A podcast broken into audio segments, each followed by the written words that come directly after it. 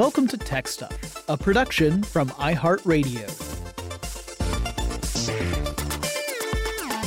Hey there, and welcome to Tech Stuff. I'm your host, Jonathan Strickland. I'm an executive producer with iHeartRadio, and I love all things tech. It is time, once again, my friends, for a Tech Stuff Classic episode. This episode published October 7th, 2013. I call it the Prodigy story. Yeah, we're going to talk about online service providers, y'all. So let's sit back and listen to this classic episode. Uh, ages ago, Chris and I did an episode about online service providers, but this time we want to specifically look at Prodigy.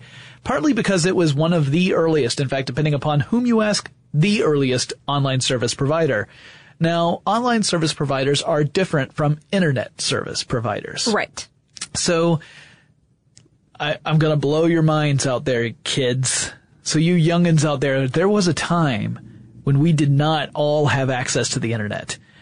It was a terrifying time. Dinosaurs roamed the earth. Occasionally you would go camping and an enormous guy in a hockey mask would chase you around. The 80s were tough, y'all. I, I actually do remember that time dimly. I mean, I, I was, you know, not necessarily eating all solid food yet, and I could barely read, but I do in fact recall a time before the internet. Well, I grew up in that time and, uh, I bear the scars to this day. Also, I don't read that much currently. But at any rate, no, we're, we're talking about a time where, uh, the, the computer revolution had really taken hold. The personal computers had already become, uh, a, a rising trend. It still was kind of a rarity to find someone who owned a personal computer. It wasn't like there were PCs everywhere. Certainly not, no. But they were certainly getting very popular in the mid 80s and more and more people were, were adopting them as the price was becoming more affordable for the average you know household. Oh, rather than for hobbyists only. Right, right. So those those bleeding edge technology adopters who somehow have the jobs that allow them to to indulge their uh, obsession with technology, they had already gone through the first wave, and now it was trickling down to everybody else. Oh, right. We're we're talking about the kind of the 286 sort of days is when yeah. Prodigy started, started yeah. picking up. So uh, during those times, your computers, you know, the early, early computers were really, especially for personal computers, were just self-contained devices, right? It was whatever you, software you had to run on that machine, and that was pretty much it. Which uh, you would put on the machine with fancy, fancy, uh, five and a quarter inch floppy disks. Yeah, yeah. You wouldn't necessarily even have a hard drive. You might just run it directly from the disk. So in other words, once that disk was popped out, that was it. You didn't have anything. that program on yeah, anymore. Yeah, right. you, you, just had your basic operating system. Although you might not even call it that. Um, anyway, eventually you start seeing things like modems where you could do things like connect to a local bulletin board system or BBS.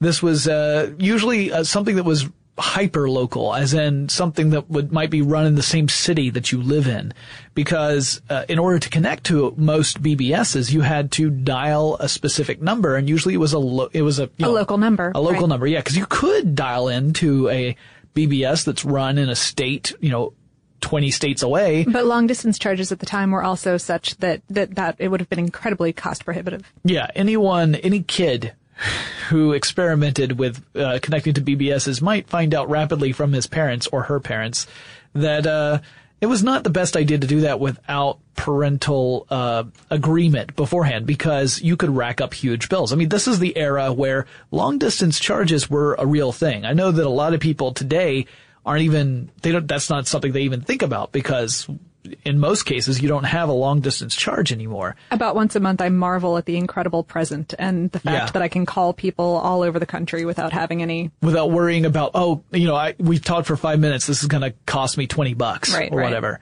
Uh, and, and they have not said anything of value. So, so at any rate, at this time, that was pretty much it. And then there became this idea of the online service provider, a way for companies to create services that would open up brand new opportunities for consumers. And it was before the internet had rolled out to being something that the general public could access. So the, sure, but but you know, people were looking for a way to provide service to you know to a consumers who wanted to communicate and B to companies who wanted to sell more stuff. Give give companies an outlet to sell more stuff. Right. So this was uh this was the idea. Like instead of instead of the internet, think of the internet. It's it's the network of networks, right? It's all these different computers that are connected together, and lots of different types of communication goes across the internet, from email to file transfers to web traffic. All of that stuff is going on across the internet. An online service provider is more like a very small network. It's not a network of networks. It is a network in which you use your computer to dial into a host computer and the host computer serves up all the information on it that it has. So in other words, instead of having access to everything in the world, you just have access to whatever the host computer has on it.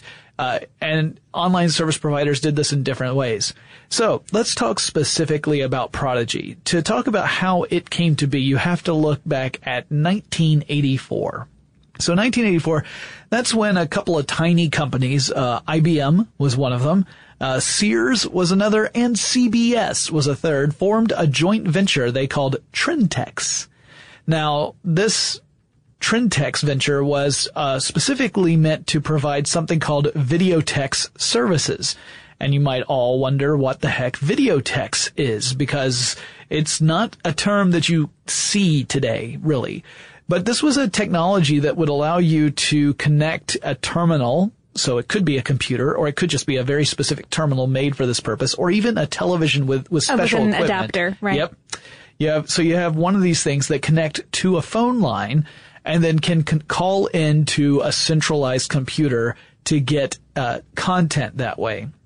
Now, the this is sort of a predecessor to the kind of modems that we would see uh, later on. Although at this time in the in the early '80s, a modem was something that very few people had. It was certainly something that was used in commercial purposes. You had Right. companies using it, like IBM certainly had plenty of modems, but your average computer owner did not have a modem at this time. They cert- they also were not part of a standard computer. Like there was a time where you would get an internal modem, uh, uh, like a dial-up modem, and you would just plug a, a phone cord into the back of your computer and from that to the uh, outlet in your wall.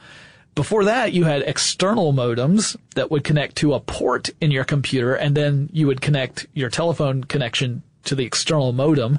That's the kind I had for the right. longest oh, sure, of course, yeah. I, I do also want to mention this is the same year that um, IBM introduced the portable PC weighing a mere 30 pounds, or what's that, like 14 kilos? Yeah, So- something like that. So you're talking about uh, portable, depending upon your upper body strength. Uh, so, so that was that was kind of the the, the, the life of the times. Uh, um, the entire Videotex thing was doing a little bit better in Europe.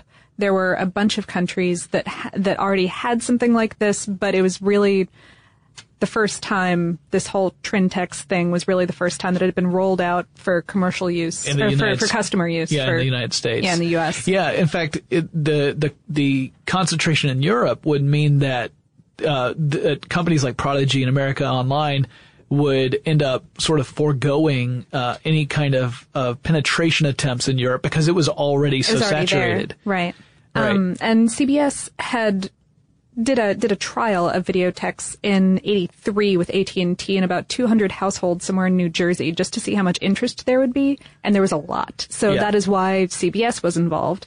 Sears was, uh, you know, if, if you're saying why was Sears and Roebuck involved in this internet venture, it, it's because uh, Sears had the complex billing system and the customer base, like the mail order customer base. Sure, yeah. The Sears catalog is like a, a legacy when it comes sure. to, to retail. Not only that, but Sears itself has had a long history in being involved in electronics. In fact, for a while, if you wanted to buy a computer, that you would either go to a very specialized computer store or you would go to a Sears and would buy your computer there. Yeah, and IBM actually in contemporary literature, people were talking about IBM being the most surprising company of the three, which doesn't make any sense to me. But but their reasoning behind calling it that was that they had been really only hardware with a hmm. tiny bit of software.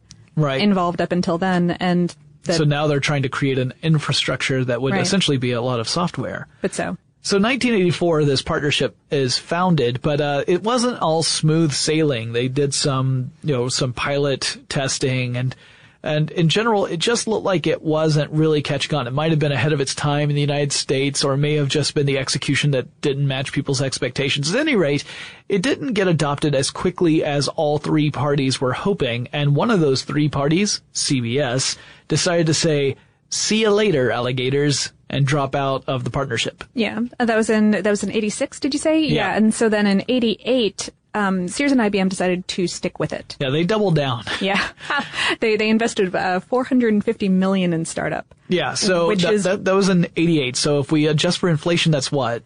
860 million. That's a lot of money. That's so many dollars. Yeah, so huge, huge investment here. And, uh, that's when they actually created the company that's called Prodigy Services Company. Now, don't get too used to that name. Because one of the things we can talk about with Prodigy, and we will talk about, is the fact that their name changes every few years. Yeah, it, it usually retains the term prodigy, Right. That's about it. but that's it. Yeah. So 1988, Pro- Prodigy Services Company uh, is formed to oversee the Trintex uh, technology. And by June of 1988, the entire project changed its name to Prodigy. So that means they no longer talked about Trintex. Trintex was a thing of the past. It was now rolled into Prodigy. And that launched in 88 and it became the world's first consumer-based online service provider. Uh, now, at the time, IBM had made an estimate. They looked at all the households in the United States, and they estimated how many households out there would have computers that would actually be sophisticated enough to run the Prodigy software. And when I say sophisticated enough, uh, it's not that the Prodigy software was this mind-bending, amazing-looking uh, software.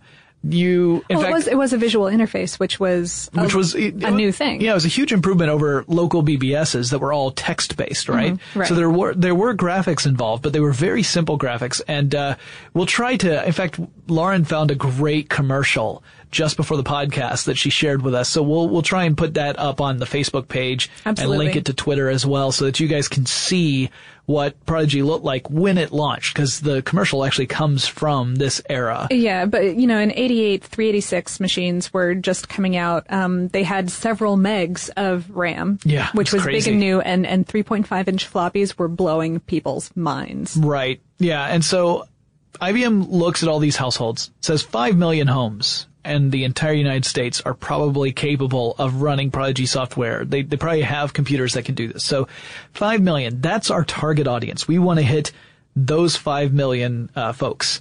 Um, uh, yeah, that was, that turned out to be an ambitious target. Uh, in fact, 5 million ends up being ambitious, spoiler alert, through the the entire, entire- life of. Prodigy. Ouch. Um, yeah, but we'll, we'll get into that as we go further. So the first cities that received the service were, uh, let's see, there was San Francisco, there was Hartford, Connecticut, and there was some other city. Atlanta. Huzzah! For once, Atlanta gets something first.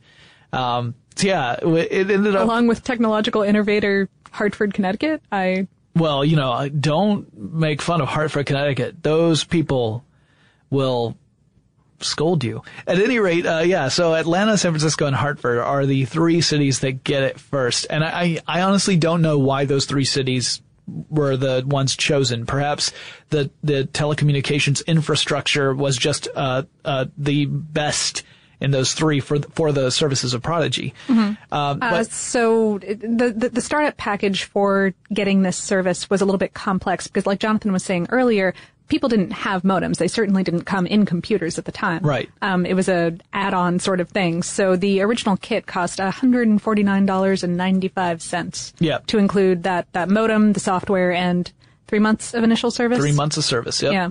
Um, you could also hypothetically, if you happened to have a modem, buy just the software for forty nine ninety five. Right. And Um, then, uh, how much was, uh, service per month? With with a yearly subscription, it was nine ninety five a month, and uh, month to month, it was twelve ninety five. So there you go. Nine dollars and ninety five cents per month if you if you signed up for a full year, or twelve ninety five per month if you were going month to month basis. Uh, and uh, and so they figured that with that pricing, uh, with that subscription model, if they got enough people to subscribe, that would be uh, an ongoing source of revenue. Right. It's the same sort of model that we see with things like uh, pay to play um, uh, MMORPGs. You know, uh, which you know now we're seeing more and more of those move away from that model and go to free to play and then pay to access certain types of uh, content. Sure. So Nonetheless, the month-to-month subscription fee was a change up at the time. I think that any anyone else who was in the business and maybe because maybe AOL was starting at the same it was starting time. around the same time. Yeah. and uh, uh, most other services that, that would be beginning around that time were using um, pay per usage, Yes. like per per the minute or per per hour. the data yeah. set. Right. You you didn't have you didn't have that many people offering or that many companies I should say offering a a monthly fee for their Mm-hmm. service. It was almost always uh you know maybe you get the first half hour of content at one amount and then above that it would be more because another limitation on some of these early online service providers was that they only had so many uh connections that they can make at a single time within a particular region. So if you if you have a, a phone number that you're supposed to call with your computer, it may be that the computer can handle say 100 connections and beyond that it can't handle more than that. And so, so allowing people continual access was potentially dangerous to your customer base because, yeah, you know, yeah, because everyone would say like, "Well, I got your software, but I can never connect." right. So uh, It's just busy signals for years. Right, right. So, but now bigger Busy companies. signals. the next generation is never going to have those. Yeah, yeah. Sorry. Okay. Anyway, but uh, yeah, but Yeah. So so so Uh, the, the larger companies at this time could actually handle lots of phone calls. Your local BBSs. I mean, I remember this era where I would call into a local BBS and there would be maybe five lines. And if you called when it, those five lines were in operation, you just had to wait and try and call again, like in a half hour or an hour or every 10 seconds if you were someone like me. But at any rate, that's, you know, this was, this was a step up above those local BBSs, a, a big step up, not just a tiny little incremental step. but uh, but Prodigy was in fact still regionally operated. Yeah. Uh, it's, I mean, they were advertising in lots of other cities that they were planning on expanding out to. Yeah. In fact, there was a pretty extensive advertising campaign, including that fantastic commercial you showed me before the episode, Lauren. Well, that one is from all the way in 1990. Clearly, Wow. The yeah. So, so we're talking, yeah, 1990 Prodigy's story is so different. Uh, but yeah, no, it's, it, they, they, they were really trying to drive, uh, adoption of this because it was a brand new thing. You know, this is, like I said, this is before people, for the most part, had any knowledge whatsoever of the internet. Mm-hmm. You know, anyone who knew about the internet was working on the internet, like building the internet. and so Um, yeah, so talking to people about you know posting to BBSs or doing online shopping or anything like that, or you know looking at stocks or weather online, people were like, "Say what? Yeah, yeah, this is, on this, my computer?" Right. The thing that I use to play a game on and occasionally try and, and create a, a little program that says hello world. Um, yeah, it's, it was a, a big change, a huge change as far as computer use goes. It was really opening up the gates to the potential for computers. And then on top of that, we then saw by the end of 88, so all of this is happening in 88. This is a huge year for Prodigy, right? Uh, it's their launch year. By the end of 88, they have extended their service to three more cities, particularly, uh, actually I think it's four cities. I just wrote down three, but they're cities in California, and those included Los Angeles, San Diego, Sacramento, and I think Santa Barbara was also one. I just didn't write it in my notes. Uh, and so you had this, this, this cool system, uh, arguably cool, I guess. For me, it was cool. I, I was an early Prodigy user because I live in Atlanta. Uh, and they did have their rivals, not just, uh, what would become American, on, America Online, not American, but America Online, uh, but also CompuServe, MindSpring, Earthlink. These are all, they came on the scene at different times, but they would all become rivals.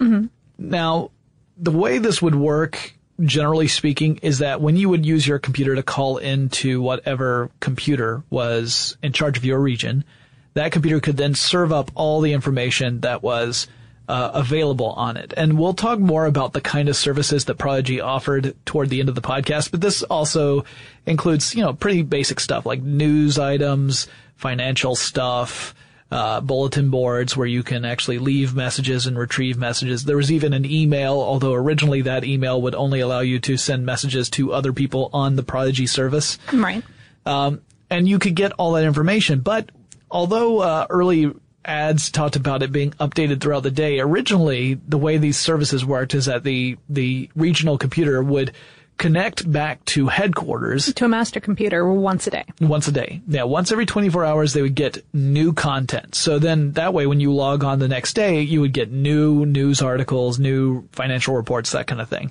But it would stay like that all day long. It wouldn't get updated throughout the day. Because again, these were all regional computers that were only intermittently connecting with a master computer. It wasn't like a, a, a truly integrated network at this point. So this was definitely a different kind of approach than what we see today. Uh, by 89, the estimate that IBM had made had uh, increased. No longer did they think that there were 5 million homes out there that could run Prodigy software. Now they believed there were 9 million homes. So that shows that the adoption of the personal computer, and not just personal computers, but more sophisticated personal computers was on the rise. Right. Uh, this still is before the true explosion in personal computers. I mean, there was a time, I think we even mentioned it in one of our podcasts, where Bill Gates had kind of projected out how many computers he thought were going to be adopted, and it turned out it was like a 70%. 70% fewer than what actually happened. Yeah, no, no one could predict it. Um, the actual number of Prodigy customers at the time was uh, 65,000. Yeah, so they remember they're aiming for a, a customer base that they have estimated to be nine million people, and they they land sixty five thousand. That is brutal. I mean, that's such a tiny percentage. Um, and then Prodigy launched in New York City, but it only had partial coverage in in the city. Uh, they had uh, 13 markets in New York City. But that meant that they had left out about 70% of the population of New York City who had the Who had the technology to connect. Right. They had the ability, but they didn't have the actual support. So they could not be members of Prodigy at that time. So they weren't able to, to capitalize on that very, at, at least not efficiently. Uh, however, by 1990, Prodigy did become available across the United States. I believe 1990 is when I got Prodigy, uh, up near Clevelandish. Yeah. See, I was already living not in Atlanta, but close enough to Atlanta where I got the, the support. And, uh, by the end of that year, their numbers had exploded almost tenfold, really. We're talking from 65,000 to 635,000. So, but now granted, they managed to go nationwide now. So now you're talking about the entire U.S., not just these little regions that they had been uh, hitting previously. But still only 635,000, and uh, that put them in second place. Uh, the first place provider was CompuServe um, which we could also do an episode about CompuServe at some point. But CompuServe would eventually be acquired from H&R Block, Who which was owned the, them at the time. Yeah, they were the Right. the owners at the time. The the new owners would be America Online, and of course America Online uh, ends up being the big daddy of the online service providers, and probably made. I would say, I would argue that it made the most effective transition from online service provider to internet, Internet. service provider. Right. Uh, the two things are different. Yeah, I've seen estimates, by the way, that about 25 million households now held computers. Wow. So yeah, huge numbers that are jumping up here, right? We went from 5 million to 9 million and 9 million to 25 million. So, and you might be wondering, like, how, how is this even happening? This is Moore's Law in play, right? Moore's Law is not just about how computers get twice as powerful every two years or so. It's also about how, because the processes get more sophisticated over time, the technology itself decreases in price and Right. cost. So more people can afford it. So not only are they becoming more powerful, they're becoming more affordable. So you're seeing higher adoption rates. This in particular was, it was a giant boom time. Yeah. Yeah, this is, and, and, you know, this is also 10 years before we see the, the dot com bubble. And, uh, so this is right when the, just the promise of the computer age was really becoming realized and still before the internet is a common household term. Right, You sure. know, we don't see the World Wide Web even start to emerge until 92 and we're, we're just in 1990 right now. Yeah, uh, I mean, big big news for Prodigy that year was they added an encyclopedia and a Zagat's Guide. Yeah. Yeah, and uh, it's interesting also that uh, even though we're seeing this explosion at this time of adoption, uh, the analysts were looking at it and saying, well, you know, uh, you got more subscribers, but you spent so much money setting up this this company, perhaps as much as a billion dollars uh, by this time, that it's going to take you years for you to become profitable. even break even. and I love I love how in my notes I don't know what what I was thinking in my notes, but I said a dramatic increase in survivors. So apparently I had some sort of horror movie going on in my brain. I meant customers. you you are you are going to go be a zombie on stage. That is true. This, That is so true. Maybe that's that I that's am- where your brain was. I do have I do have to be a zombie in uh in approximately four hours. So Are you allowed to be a zombie on Talk Like a Pirate Day? Is that I mean legally? Well, we're only recording on Talk Like a Pirate Day, and I promised Lauren that I was not going to torture her on Talk Like a Pirate Day, particularly since by the time this publishes, Talk Like a Pirate Day will be long in the past. So uh, you guys are going to be spared both the zombie and the pirate. Uh, at any rate, uh, the survivors would be would still not uh, end up giving enough money, generating enough revenue for the company to be profitable uh, for several years. Hey guys, Jonathan from 2020 here, interrupting the classic episode because it is time for us to take a quick break.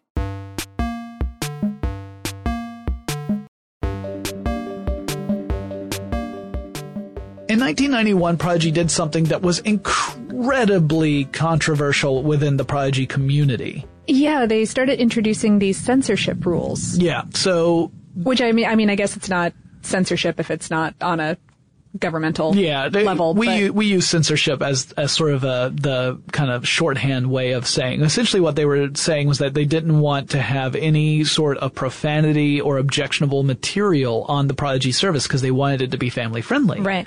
So uh, now keep in mind some of the stuff that was going on on Prodigy included these bulletin board systems where you could create messages, leave messages, respond to messages. They they almost became like a message board. Sure. And I don't know if you guys have ever been on the internet, um, but sometimes people on this sort of thing can get a little bit profane. Uh, flame wars can break out. Yeah, they can uh, they can start throwing in some um, personal attacks. Yeah. Uh, they can use some language that is, as the pirates would say, salty. Uh, they So, so yeah, so fir- first profanity was outlawed, then flame wars were outlawed, then the mention of another user's handle. Yeah, you weren't supposed to all? use any sort of member names. In fact, I read one report that said that uh, one group got very much frustrated because it was a group of coin collectors, and they had a uh, a, a thread about the Roosevelt dime, and and because they were collectors who were interested in Roosevelt dimes. But, but one member had the handle Roosevelt dime, which meant that they could not actually write about it because it was a member handle. Yeah. So these were these I were issues. that's how Leet Speak got started. Yeah, I'm, well, I'm, handle certainly had played a role in it, but yeah, you, you see at this time that the users were really starting to get uh, aggravated by these policies. They felt that it was unnecessary and that it was hampering their ability to communicate. It was taking functionality away from the service that they were paying for. right. And, uh, and however, it was only on those, those bulletin boards, so a lot of traffic started shifting to email. Right. So people were using the email service on Prodigy, which uh, at this time was still uh, still very much uh, restricted to Prodigy. It's not like you were emailing outside. So imagine that your school or your the business you work at that you have email, but you are only able to email anyone else who is also on that Within- particular server, right? So you could not email someone who works for another company or goes to another school. You could only only other people who are there are the ones that you could send messages to. That's kind of what we're talking about at this time. I mean, however, it wasn't like there were other services that had had it much better. Right, right. You know, it- until we see the interconnectivity to the internet, it just doesn't really. Uh, you don't get the the expanded uh, capabilities. Although, again, in commercial business, that had already happened. There were businesses that had email, Oh, right, where you could send it to people other than the ones that were on your email server. But consumer level. Yeah, Yeah. consumer level is still pretty much a novelty. Um, now, I will also say that this is when Prodigy changed one of its other email um, policies, but I'll talk about that when we get into the services that they provide. It was it was in response to the fact that everyone started using more email. Uh, see, you also have to keep in mind that the data that is being sent back and forth, while it's t- it tends to be in small packets, once you get up, you know, you, have those numbers increase. Data transfer wasn't free. You know, p- sending information across telephone company lines cost money, and it cost Prodigy money. And in fact, that was one of the biggest problems that Prodigy had was that their their costs were much greater than the revenue they were bringing in. So if they were to offer up something that originally was free, as in it was part of what your paid service already covered, and everyone started using it, then they would start incurring greater costs as a result. So that would end up giving them the incentive to make it less free. In other words, you would have to pay an extra surcharge on top of your monthly fee in order to use certain services. Because that's the only way that Prodigy could either uh, put a little bit of a of a control on the traffic that you know it would decrease the traffic because people didn't want to pay for it, Right, Or they could recapture costs if people really wanted it and they would pay for it anyway. Right. That was also well in 1992 they increased their monthly subscription fee to 14.95. Yeah, and they also In response to that. they also had more subscribers by then too, right? Yeah, uh, 1.75 million. Yeah, so that's you know they're they're on the on the rise. Now keep in mind that by now we're talking about millions and millions of computers capable of running Prodigy, but And Prodigy was still losing money at this time. Yeah, they still were not making a profit. In fact, uh, Walter Mossberg, and anyone who has followed technology for any length of time has heard that name. Walter Mossberg has written extensively about technology companies over the past couple of decades, criticized Prodigy, saying that it lacked many features and that it was really kind of difficult to use. It was slow and it wasn't necessarily intuitive that, you know, it, while it might be easier to use than say an old bulletin board system where you had to, you know, type through text commands to, to navigate through it, it still didn't make a whole lot of intuitive sense according to Mossberg. And that didn't do Prodigy very many favors. uh, moving on to 93, that's when Prodigy incorporated a new feature in its software, which was internet connectivity. Now, they weren't giving you the ne- necessarily giving you the access to a, a web browser. You could get a web browser and use Prodigy to connect to the internet, but there wasn't uh, one incorporated directly into Prodigy at that time. So they're really still just an online service provider. However, what it did allow you to do is use email to send messages to to, To people, yeah, sources, yeah, right. people who were not on the Prodigy island. And that year, the company, we I actually start having figures now for how much money the company was losing. Keep in mind, during this time, Prodigy is a privately uh, run business. It's not, it's not its own publicly traded company. It's a partnership between IBM and Sears, but it's not itself a publicly traded company. So it doesn't have to, uh, file all of its corporate, uh, finances with the government, or well, it does, but not with the public. Right. Like we don't have access to it. The government certainly did, because otherwise the IRS gets a little antsy.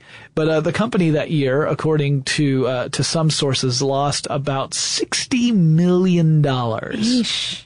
So a sixty million dollar loss is So yeah, not tough. not only not profitable, but ouch. Yeah, this this figure comes from Funding Universe, and I got to give them a shout out because they have a great uh, summary of Prodigy's history, and I, I I managed to find a lot of my research from Funding Universe. Uh, so 1994, that's when Prodigy hits its customer base peak. Or Of about two million. yeah, now that's that's its peak based upon its own customers uh, during the heyday of Prodigy. There is something that will change dramatically change Prodigy late in its life that that blows that number out of the water. But Oh, by far. But you can't really count it because it's Because almost it's not customers that Prodigy themselves yeah. gleaned. Right, Um, right. It was almost like Prodigy was thrust upon them as opposed to as opposed to they came to Prodigy.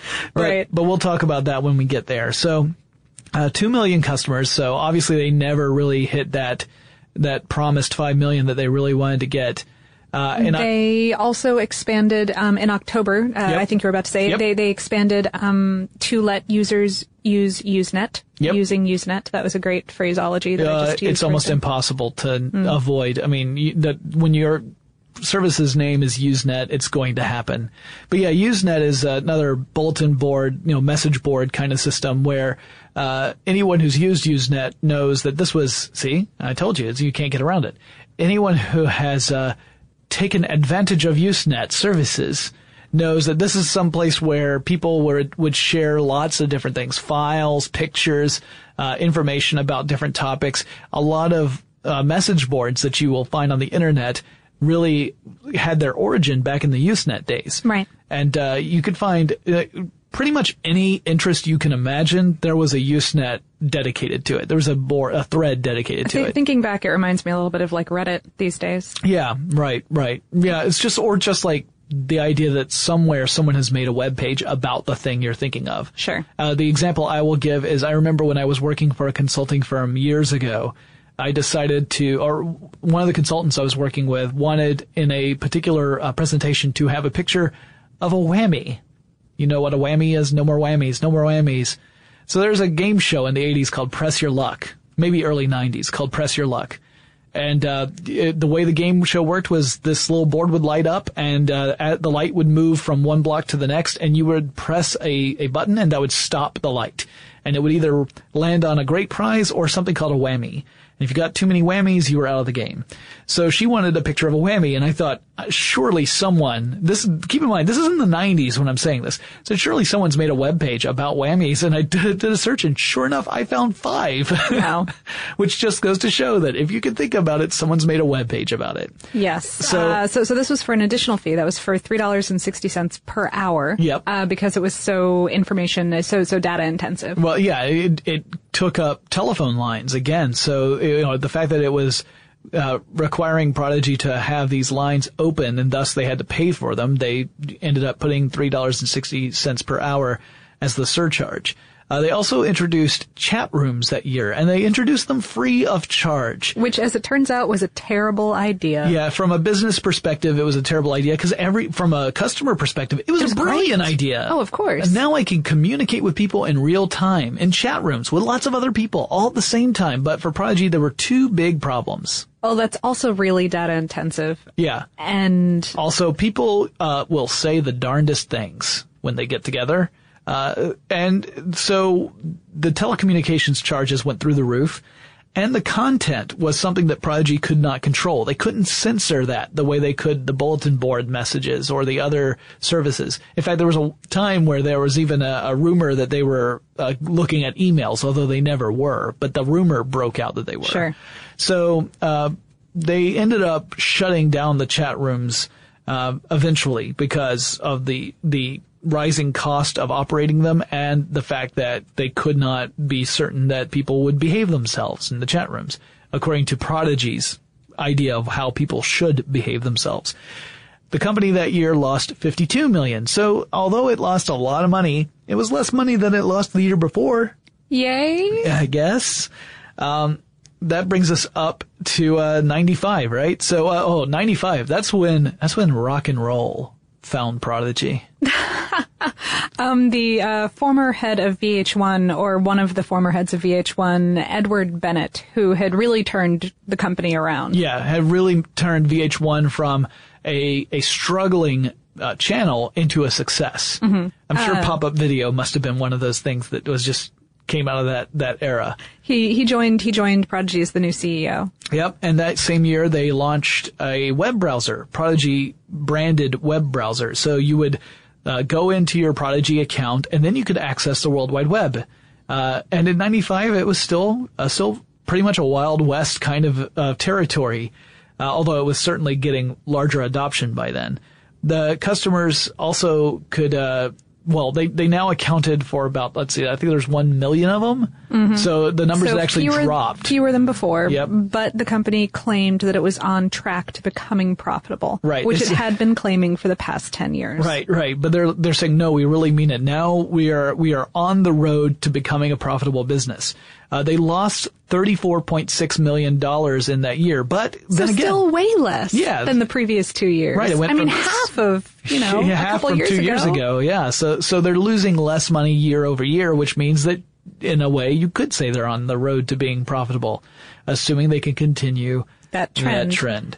Uh, however, in 1996, IBM and Sears basically bailed. Yeah, they said, uh, you know what, guys? It's been fun, but it's also been uh, holy heck on our wallets. Right, because I mean, they you know definitely over a billion dollars in investment spent at that point. and and and loss in revenue. The fact that they were losing money year over year meant that that one billion was just a starting point. Right, They had right. to keep the company afloat during these years too.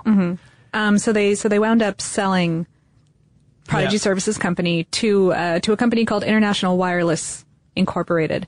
Uh, the, the the new management team was still led by Edward Bennett, Yep. but But yeah, the- they they had some uh they cleared some house. yeah, uh, yeah. In, in order to get it ready for the sale, I think that they they dropped 17% of their workforce. Yeah, yeah. It was one of those uh, strategies that companies sometimes use in order to make them look better than than uh, how they're operating. They they lower operating costs. Sure, sure. One way to lower operating costs is get rid of some of those pesky salaries. Yeah. I mean that you know either way the sale was for 78.2 million which is embarrassing. Yeah, when you look at, at over a billion dollars in investments over the years, plus however much was needed to keep the company afloat, selling it for 78.2 million is really cutting your losses. Uh, whether or not that's the biggest, uh, you know, biggest, uh, uh, dump as far as it goes, no, there are other ones that are even worse. I mean, you can argue like things like MySpace and, uh, and there are other properties that had really dramatic investments and then a huge drop off, but it's it's definitely up there. So uh, the new strategy that the company has is to really kind of branch out to still offer the online service provider provider services that it had. So in other words, you know, this would still be something that you would log into and you would have your curated content. Uh, and you could then also access some internet uh, functionality Uh, that was packaged under the name Prodigy Classic. Right. Or you could actually use Prodigy as an internet service provider. And this would be the company that would give you the access to the internet so you could browse the internet, send email, all the kind of stuff that we do all the time. And, uh, that one, that, that service had an interesting name. So you had Prodigy Classic and then the internet service provider branch was called Prodigy Internet. Okay, I, I lied about the Really, really creative part. marketing forces Yeah. here. Uh, the company that year had also changed its name to Prodigy Incorporated. Yep, yep. So now it's Prodigy Inc. Mm-hmm. And uh, they changed the subscription package now. It was no longer uh, fourteen ninety five. It was uh, For either service, uh, it was now 1995. yeah. You had to spend nineteen ninety five, whether it was Prodigy Classic or Prodigy Internet. Didn't matter which. Uh, and that year, the company lost ninety point eight million dollars. Yeah, and, so uh, I mean, you know, keep in mind the the overall market. AOL had been adding some 300,000 subscribers per month, um, and had in fact declined to take over Prodigy. yeah, They said they supposedly visited the premises at some point and went, you know, we're doing okay. yeah. They, No they went. They went to White Plains, New York, which is Right. where uh, Prodigy was uh, headquartered. Mm-hmm. Yeah. And uh, Microsoft Network, which had been online for less than a year, had already surpassed Prodigy in subscribers. Yeah. So this is one of those things where, uh, and we'll talk a little bit, I guess, at, toward the end about what we think kind of went wrong with Prodigy. I, I can at least speak to that a little bit. But, uh, it, it became pretty clear in hindsight that Prodigy made some poor choices. Jonathan from 2020 here again. We're going to take another quick break, but we'll be right back.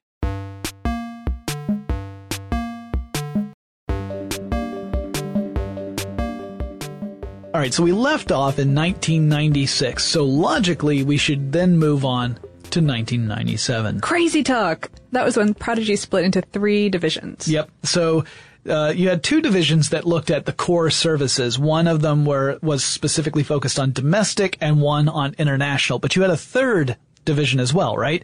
That one was all about software development. So that was about building in new functionality and improving the existing functionality of the Prodigy service. That was all that it was dedicated Which they toward. were doing. Uh, they, they had around this, uh, the similar time launched a supposedly the first bulletin board archive, which was essentially a search engine, and that was kind of a new crazy thing within the bulletin board messaging board world. universe. Yeah, yeah. We had some early search engines in those '90s. Gosh, I remember things like web crawler.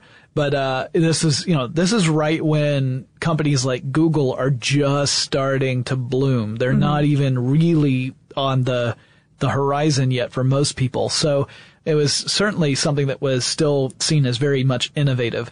Um, as for the international uh, uh, efforts on part of Prodigy. We mentioned earlier that Europe was very much saturated with online service providers and internet service providers of their own. So Prodigy really didn't see like there was a, a great inroad into They European basically never market. even went there. They were just like, you know, never Yeah. mind. So they started looking at other markets, uh, and mainly at that time it was Africa and China.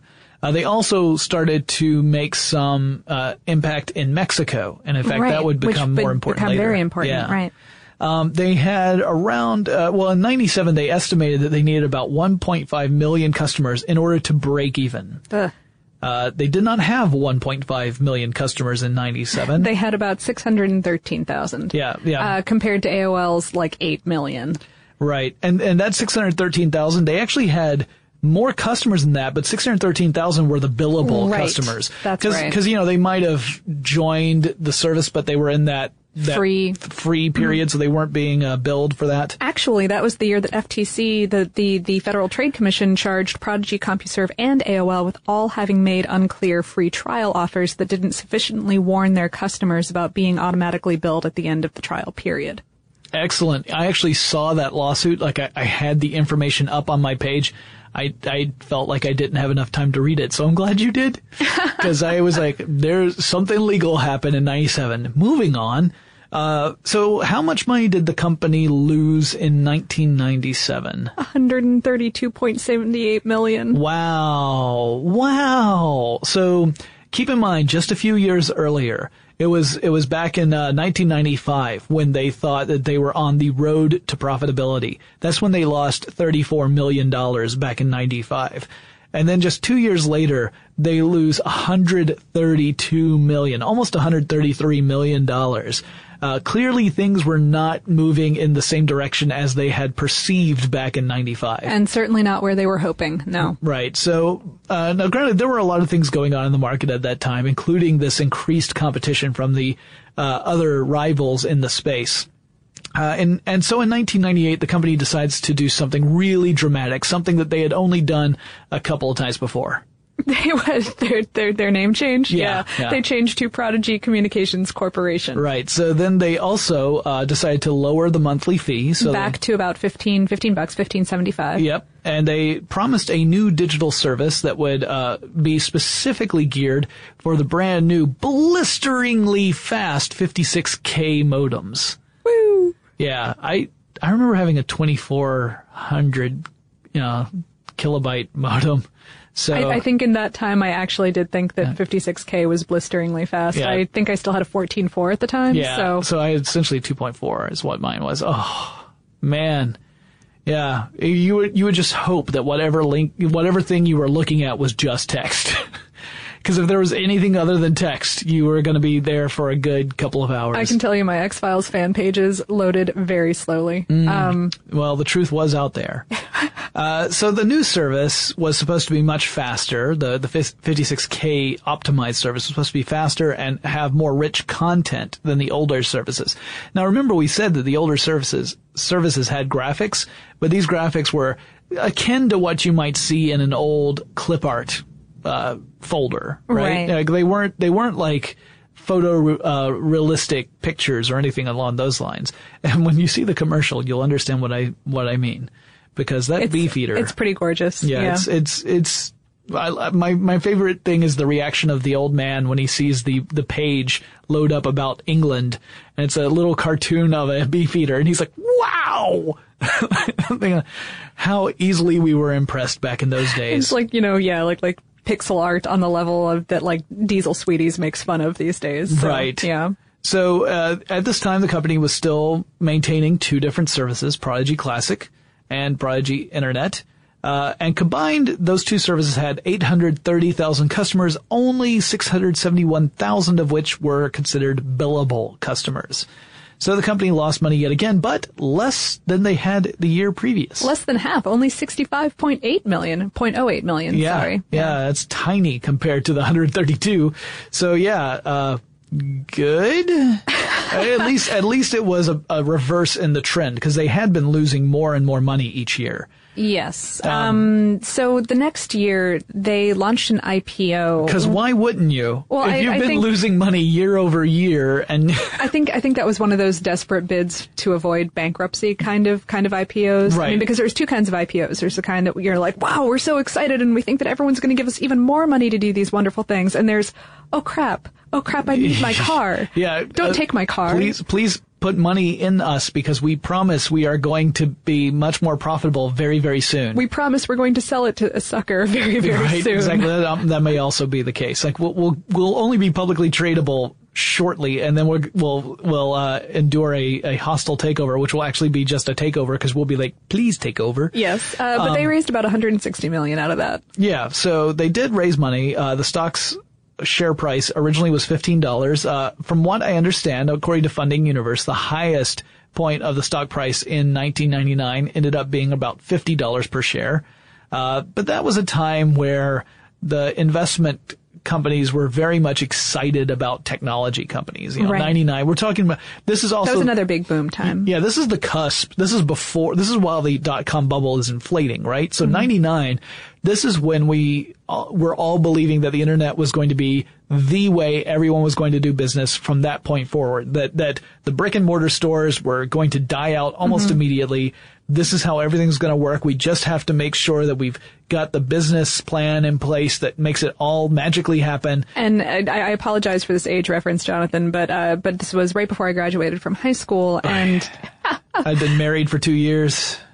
And and it was right about that time that all of my friends were going like, we are going to make our fortunes doing this internet thing. Yeah. So obviously that's one of those, if you're a company that uh, offers access to this magical world called the internet, you're in a good position. So they did do pretty well with that IPO and the subsequent year of investment.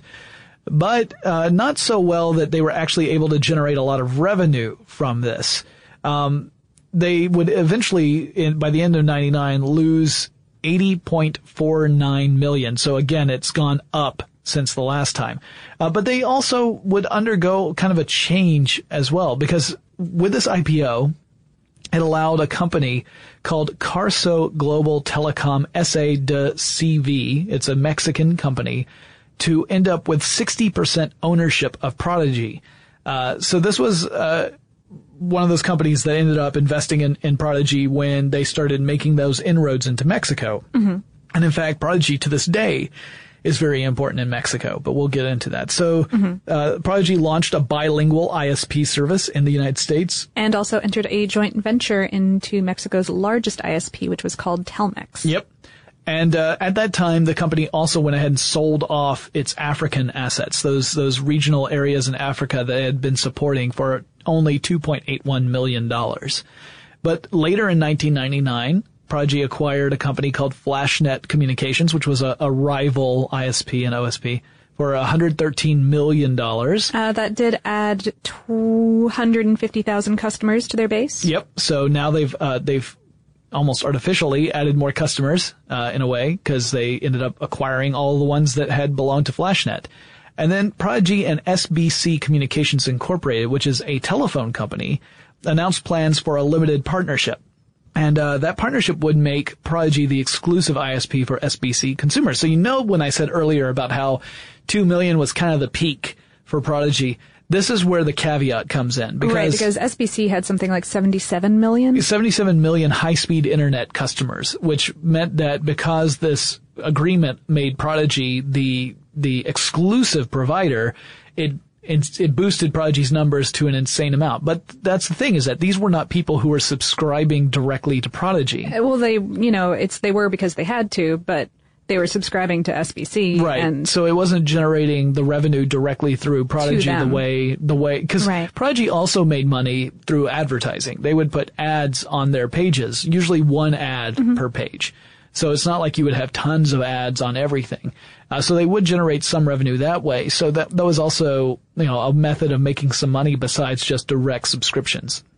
Anyway, uh, that was also the year where Prodigy was shut down temporarily uh, on purpose. Internally, they shut down. They or they turned off the lights, as some people have said, because there was something going on in '99 that a lot of people just. Uh, I mean, you've heard the phrase, but you've probably forgotten all about it. that whole Y2K thing. Yeah, back when we thought the world was going to end because All computers had only been programmed to run up through through through 1999. No one had bothered to.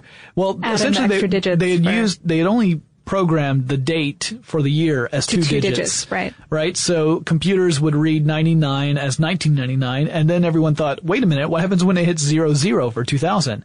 Uh, does that mean the computers are just going to assume it's 1900 because it's going to reset to that value? It doesn't understand that there is another year here. And if that happens, how is this going to affect everything else? And so you had people saying, well, you're probably going to have some interruptions in services, but that's about as bad as it's going to be. And then you had the other side of the spectrum where they said, all of the world shall end the financial markets shall crash. It'll Uh, basically be. I know that Fight Club hasn't. Did Fight Club come out that year? I know that Fight Club wasn't a big thing at that point, but uh, but but like basically the end of Fight Club. I, I would just say like dogs and cats living together, mass, Mass hysteria. hysteria, Yeah, yeah. So that that's essentially what we are looking at. In fact, uh, and and it was one of those things where even I at the time, I was not working at How Stuff Works at the time, but even I at the time was thinking, where do I want to be? When 1999 becomes 2000, and I decided to go to a very flamboyant club in Athens, and it was fabulous. Because I figured if, if the world is going to end, I want it to end with some amazing music. That's that's entirely fair. Um, Y2K was also the re- they they retired Prodigy Classic that year, Yeah. and they cited Y2K as one of the reasons, along with other architecture problems that you know it, it was not really a system that was intended to go along with all of these new crazy innovations. Right. So they were really kind Like of taking DSL. taking a, a similar model to America Online, where where the Prodigy service would launch you into a portal page. Where there, then you could go and do whatever it was you wanted to do. But Mm-hmm. uh, yeah, they wanted to kind of get away from having to support this this legacy system of Prodigy Classic because it was becoming less and less relevant, and it required a, a diversion of revenue. It did, required a diversion of, of uh, assets, I should say. Right, sure. It still affected some um, 208,000 subscribers, which Prodigy tried to move to um, to their internet service with with middling success. Yeah. Uh, if you've ever worked with someone who is very much used to a particular type of system and then watched as they tried to navigate a new system, you can see how quickly they can become frustrated and disenchanted. They actually they actually provided a new homepage, like a like a different port for the classic customers who were moving to internet that looked more like the original classic port. to help lessen Help the ease blow. the transition, yeah.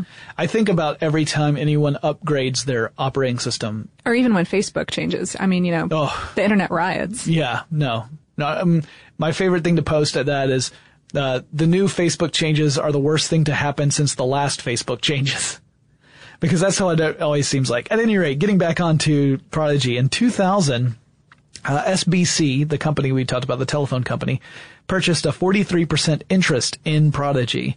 And earlier Prodigy had been looking at possibly merging with Earthlink and Mindspring, which would have been a very interesting outcome because all of these companies had sort of been suffering uh, against the onslaught that was America Online. Um, and SBC would essentially end up with controlling interest uh, in Prodigy Within the next year or so, Yeah. they, they they bought controlling interest. So Right. So moving ahead to 2002, SBC formed another strategic alliance, this time with a little company called Yahoo. Yahoo. Yeah. So th- 2002, this is, this is back when Yahoo was, was doing some serious business, right? I mean, this was not the era where we all were wondering what Yahoo was going to be able to do to turn things around. This is when Yahoo is really on the rise. And, uh, the alliance ended up creating a new kind of Yahoo portal. So if you've been to, like if you ever visited Yahoo back in this time, you remember that there was one of these things where you would get news and sports and it's very similar to what you see today, although today it's much more of a sophisticated layout than it was back in the day. But this was sort of taking, taking a cue off those old online service providers, which had this curated content that everyone likes so much. So that's when we see uh, Prodigy sort of start to fade away. And in fact, SBC stopped allowing new Prodigy accounts in 2002. They did let people who were hardcore fans of Prodigy retain their prodigy.net email addresses. Which people still retain today. Yeah. Yeah. It's one of those things where it's almost like a badge of honor. It's like, I was there. It's like a concert T-shirt. Yeah. Yeah, yeah. But eventually it would get to a point where if you were to try to go to prodigy.net, it would lead to uh, a my.att.net page until around 2009. And after that, you'd just get an error. Yeah. So now these days, if you go to prodigy.net, uh, or at least as of the recording of this podcast, if you go to prodigy.net, you get an error message. By the time this comes out, maybe they've actually figured out some way of resuscitating the brand. So really, a few years later, it becomes rumor, uh, that that SBC was looking at actually selling the brand name Prodigy to someone else who would want to, whoever would want to use it. Right around 2005, there was a big push. Um, they there there were a lot of rumors floating around that they were trying. Yeah, but, no But- one no one's purchased it. Right. now, we will say that Prodigy Internet still is a thing. There is a Prodigy Internet. It is in Mexico, and it's the largest ISP in Mexico. Right. So it's not that Prodigy has completely disappeared, but in the United States, it's pretty much a non-factor these days. Um, so let's talk a little bit about some of the services they would provide. We've mentioned a few of them already. Uh, in that this this idea of curated content. We talked about the bulletin boards. Um, also, early on, they did not allow file downloads. It was really the idea was that you were consuming content, but not producing it or sharing it. Right, right. You yeah. But uh, but later they would allow file downloads, although they would uh, look at those as well to make sure that they've met the standards that they had set for everywhere else on Prodigy. Uh, in electronic mail, uh, back in '91, we talked about how uh, they ended up seeing a, a big surge in electronic mail use because Due to of their the- censorship of the the, bulletin boards. And so in response, what did they do? they decided that uh, well, you know, this huge amount of electronic mail is putting a, a, a taxation upon our our uh, transaction fees with the telephone company. So let's pass that along to the consumer. Every month, you'll get 30 messages for free. And if you want to send more than that, You need to spend money. It costs money to have more than 30 messages in a month. And so that was sort of the response to this surge in email use. And again, that did not make users happy because first they cens- censored the bulletin boards and other messaging systems. and then they made it harder to send email. Yeah, so They're more expensive it- anyway. It, that that some people would argue that ended up being a major reason why Prodigy ended up failing was because they had a lot of consumer unfriendly practices. Even though their original uh, model, this idea of a flat fee and you get access to almost everything, was very attractive. The way that they were uh, creating policies was so against what the average consumer wanted that it ended up making it ended up alienating their their c- customer base. So then you get to uh, the the news again, the curated news. You get to uh, travel. You can make travel arrangements on Prodigy.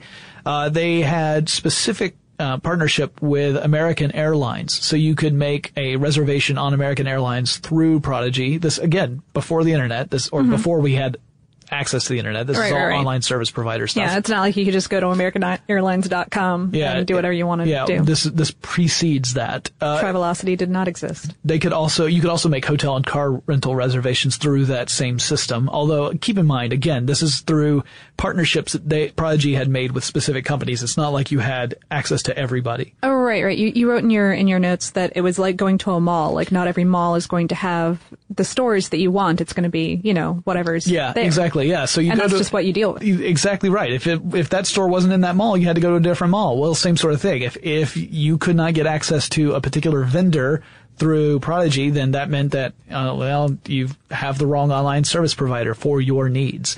Uh, same same thing applies to the shopping. Obviously, Sears clearly being a founding partner, Sears merchandise had heavy representation in online shopping on Prodigy. And around well more than 40 other uh, direct mail marketing kind of vendors. Like any company that would Other sell other places that had large catalog. yeah sort of yeah deals. that whole that whole like we will mail you our stuff. Because this is still you know this is in a time where this that was not the most common method of delivering stuff right? Usually you would have this retail experience where you go into a store. So direct to customer was something that only a few vendors op- offered at that point. Uh, you could also do banking uh, the banking was through New York's manufacturers Hanover Trust Bank. So if you weren't with that one, too bad. And stocks. Yep, yep. That was through uh, Donaldson, Lufkin, and Jenrette, which was a Wall Street company uh, that would handle the the stock purchases. So you could become a day trader if you wanted to.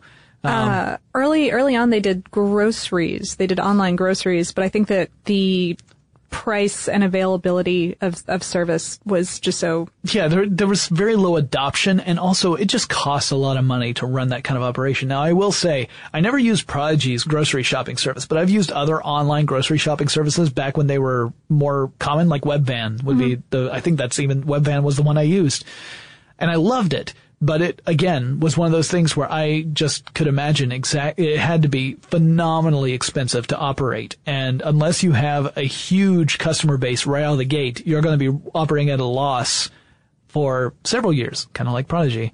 And then later on when it became uh, when it started to do the Prodigy internet services it began to offer things like uh, curated content online. So you would go to your little online portal and that's where you'd see things like sports, business news, mm-hmm. you know, world news, that kind of stuff, kind of like Yahoo does. Sure. Um, they also did have, uh, have news writers. They had, yes. they had a, they had an editorial team. They had a dedicated editorial staff that worked out of White Plains, New York. So they had editors and writers working specifically to write content just for Prodigy users. Mm-hmm. So it's the same sort of stories you would see in other sources, like if you were to get a newspaper, but it was written specifically for the for Prodigy audience. Prodigy, right. Yeah. And then they also had instant messaging. Uh, like I said, they had chat rooms for a little while.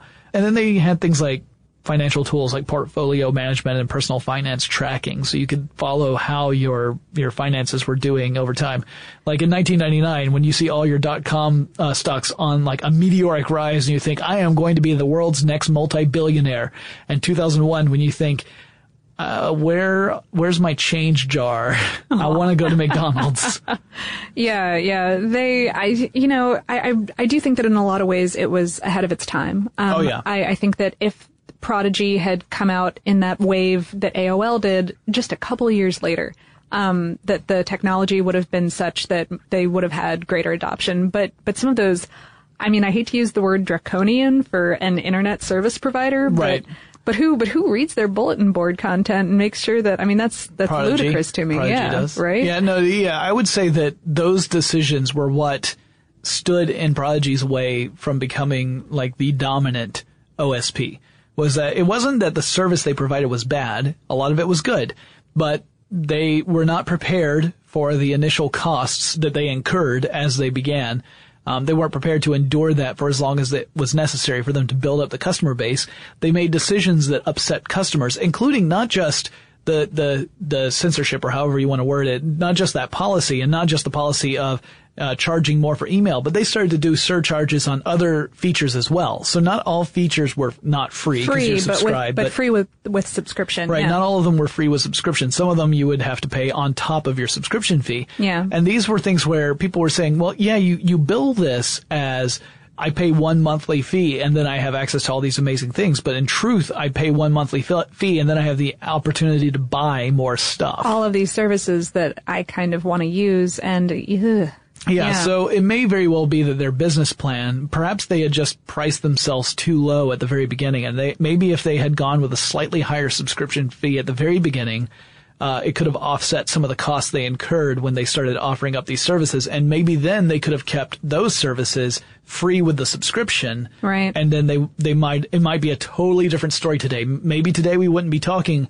about AOL, you mm-hmm. know, like we wouldn't say that AOL was had become the you know this this name that we still know. Maybe we'd be talking about Prodigy. Maybe all of us would be talking about how many CDs we have that we accumulated over the years as Prodigy, Prodigy. emailed CD after CD after CD of of the basic kit so that you can install it. Yeah, uh, an analyst named Richard Adler, I found this quote in a, I believe a New York Times piece from 1990 said, "Somebody is going to make a lot of money in this business someday. I just don't know if it's going to be Prodigy." Yeah, and he was right. Yeah. Some lots of people made lots of money in this. Oh, it's of course. that you know, this was this was unfortunately not the story for that.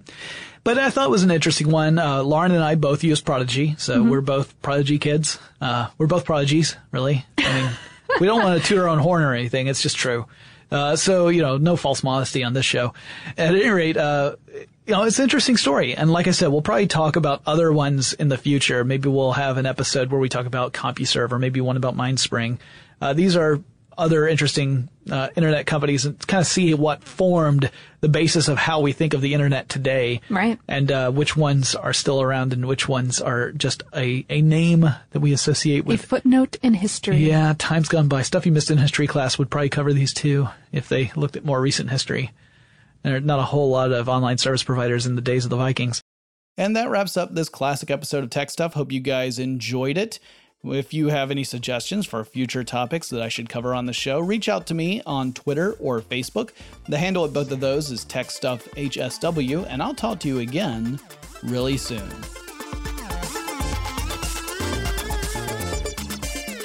Tech Stuff is an iHeartRadio production. For more podcasts from iHeartRadio, visit the iHeartRadio app, Apple Podcasts, or wherever you listen to your favorite shows.